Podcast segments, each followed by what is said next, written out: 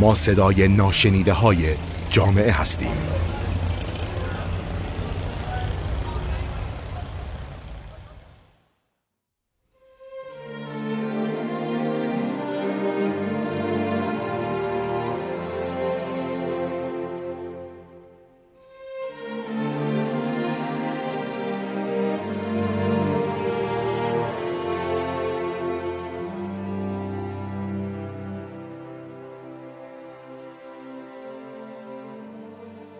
سلام خانم‌های عزیز و مادرای نازنین. در این ویس میپردازم به جمع‌بندی مبحث این هفته در مورد خیال پردازی کودکان و نکات مهم در مورد اون.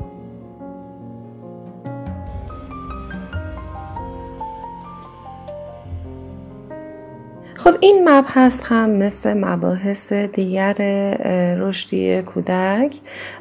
مبحث بسیار گسترده‌ای هستش که میشه در موردش خیلی صحبت کرد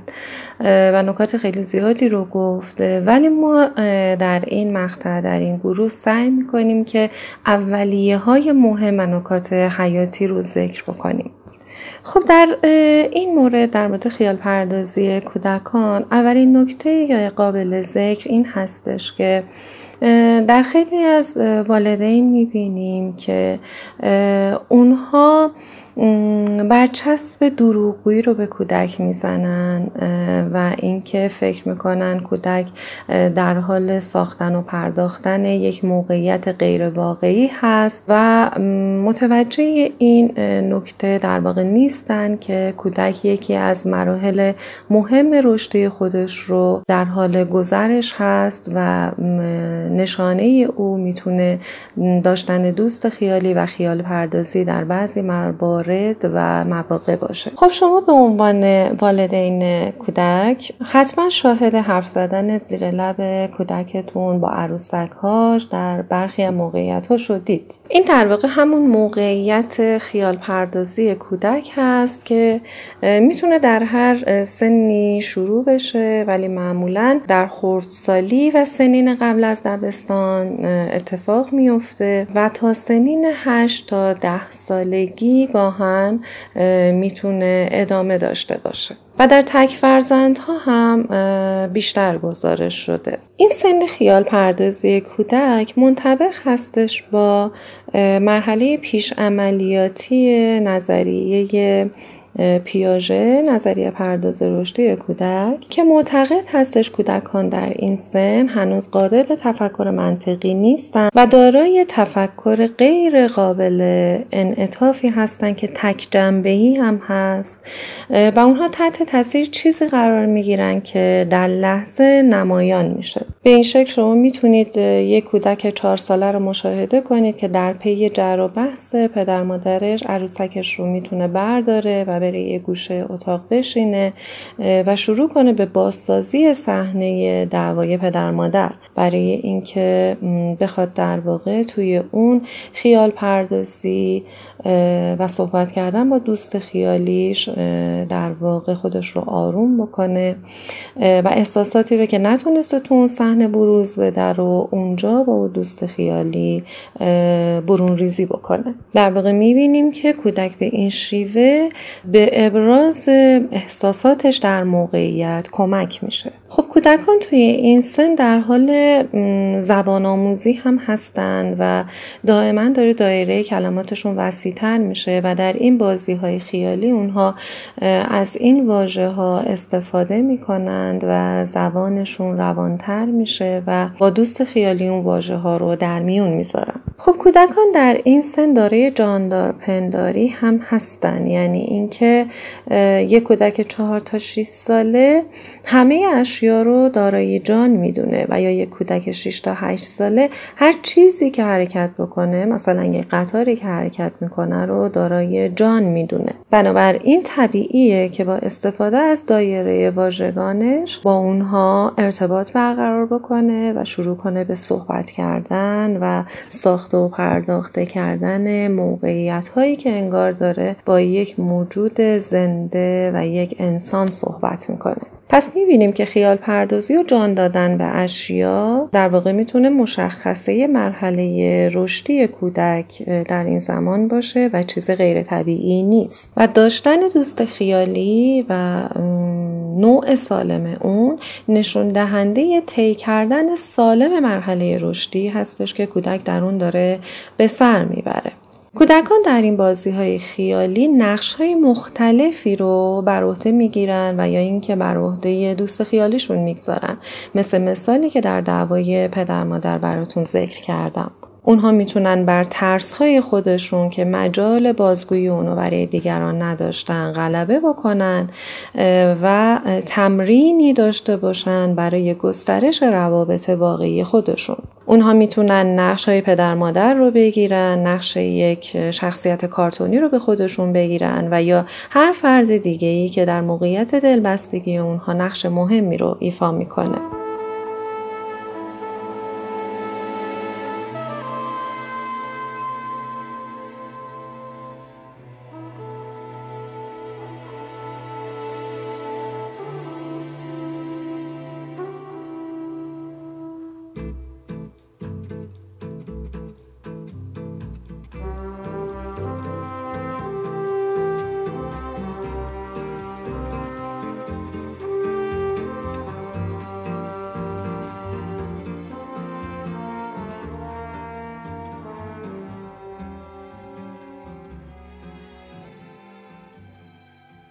خب خاصیت مهمی که این مرحله خیال پردازی و داشتن دوست خیالی داره اینه که زمان طلایی هست و بهترین موقعیت هستش، به خاطر اینکه والدین اون قوانین اجتماعی و اخلاقی رو در قالب بازی‌های خیال پردازانه کودک بهش یاد بدن، یعنی خودشون هم میتونن وارد این بازی با کودک بشن و نکات رو که قابل یادگیری کودک هست بهش یاد بدن، اما با این تفاوت که مدیریت بازی رو به کودک بسپرن و در زمان بازی با کودک او را قضاوت نکنن و تلاش نکنن که بازی رو تصحیح کنن. این نوع بازی ها مثلا در یاد دادن قوانین راهنمایی رانندگی یا مثلا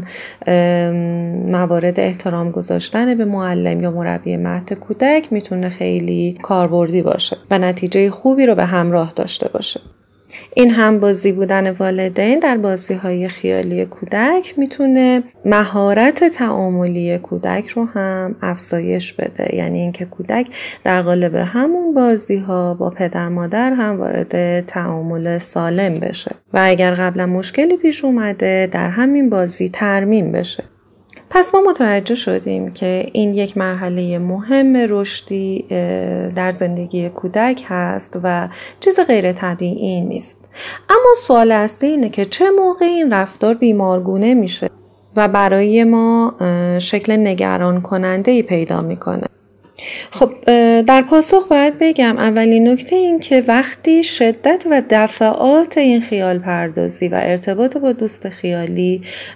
زیاد باشه و در محیط و شرایط نامناسب اتفاق بیفته. مثلا کودکی در کلاس درس به جای اینکه توجه و تمرکزش روی کلاس باشه، روی صحبت‌های معلم باشه و تکالیف کلاس باشه، در حال صحبت کردن با دوست خیالیشه و انگار که اصلا در کلاس حضور نداره و درگیر خیال پردازی خودش میشه. این در کودکانی که مشکل توجه دارن زیاد دیده میشه و نیاز به مداخله درمانی داره. در ضمن اگر این خیال پردازی بیشتر از ده سال طول کشید، نیاز به مداخله حرفه‌ای وجود خواهد داشت و نشان دهنده مشکل جدیه و یا اینکه پای یک آسیب جدی در میون هستش که کودک به این دنیای خیالی پناه میبره و خیال بیرون اومدن از اون رو هم نداره و در واقع در صدد ایجاد تعامل سالم با والدین و بقیه افراد در ارتباط با خودش نیست. پس ما میتونیم متوجه بشیم که مشکلی وجود داره که کودک از پس حل اون بر نمیاد، بنابراین نیاز به کمک حرفه‌ای پیدا میکنه. خب اینجا یه نکته مهمی هستش. اگر کودک متوجهه که دوست خیالیش واقعیت نداره در این سن، یعنی مرز بین خیال و واقعیت رو میدونه و تشخیص میده و همچنان یک بازی خیالی داره انجام میده در موقعیت های حالا تنهایی خودش یا اصلا میخواد بازی بکنه، در این مورد ایرادی نداره. ولی اگر که کودک از دیگران جدا میشه و توی تمام مکانها به جای اینکه به جمع پیونده و بازی های گروهی داشته باشه و با دیگران تعامل ایجاد بکنه و رفتار صمیمانه و دوستانه‌ای داشته باشه، به خلوت خودش میره و پناه میبره به اون دوست خیالی و حتی اون رو یک موقعیت واقعی میدونه، باید متوجه اشکال باشیم و به داد او برسیم.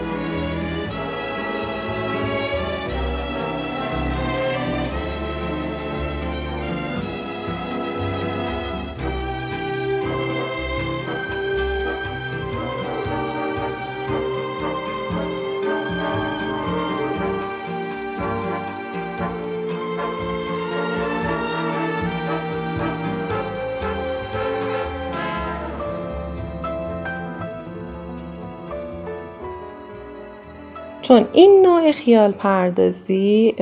نه تنها جنبه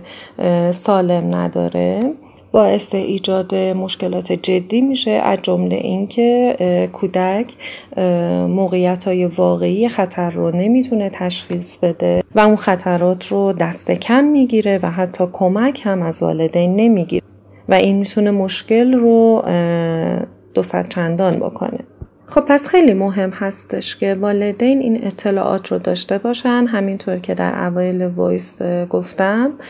خیال پردازی های طبیعی فرزندشون رو با دروغگویی اشتباه نگیرن و نقش مهم این خیال پردازی رو در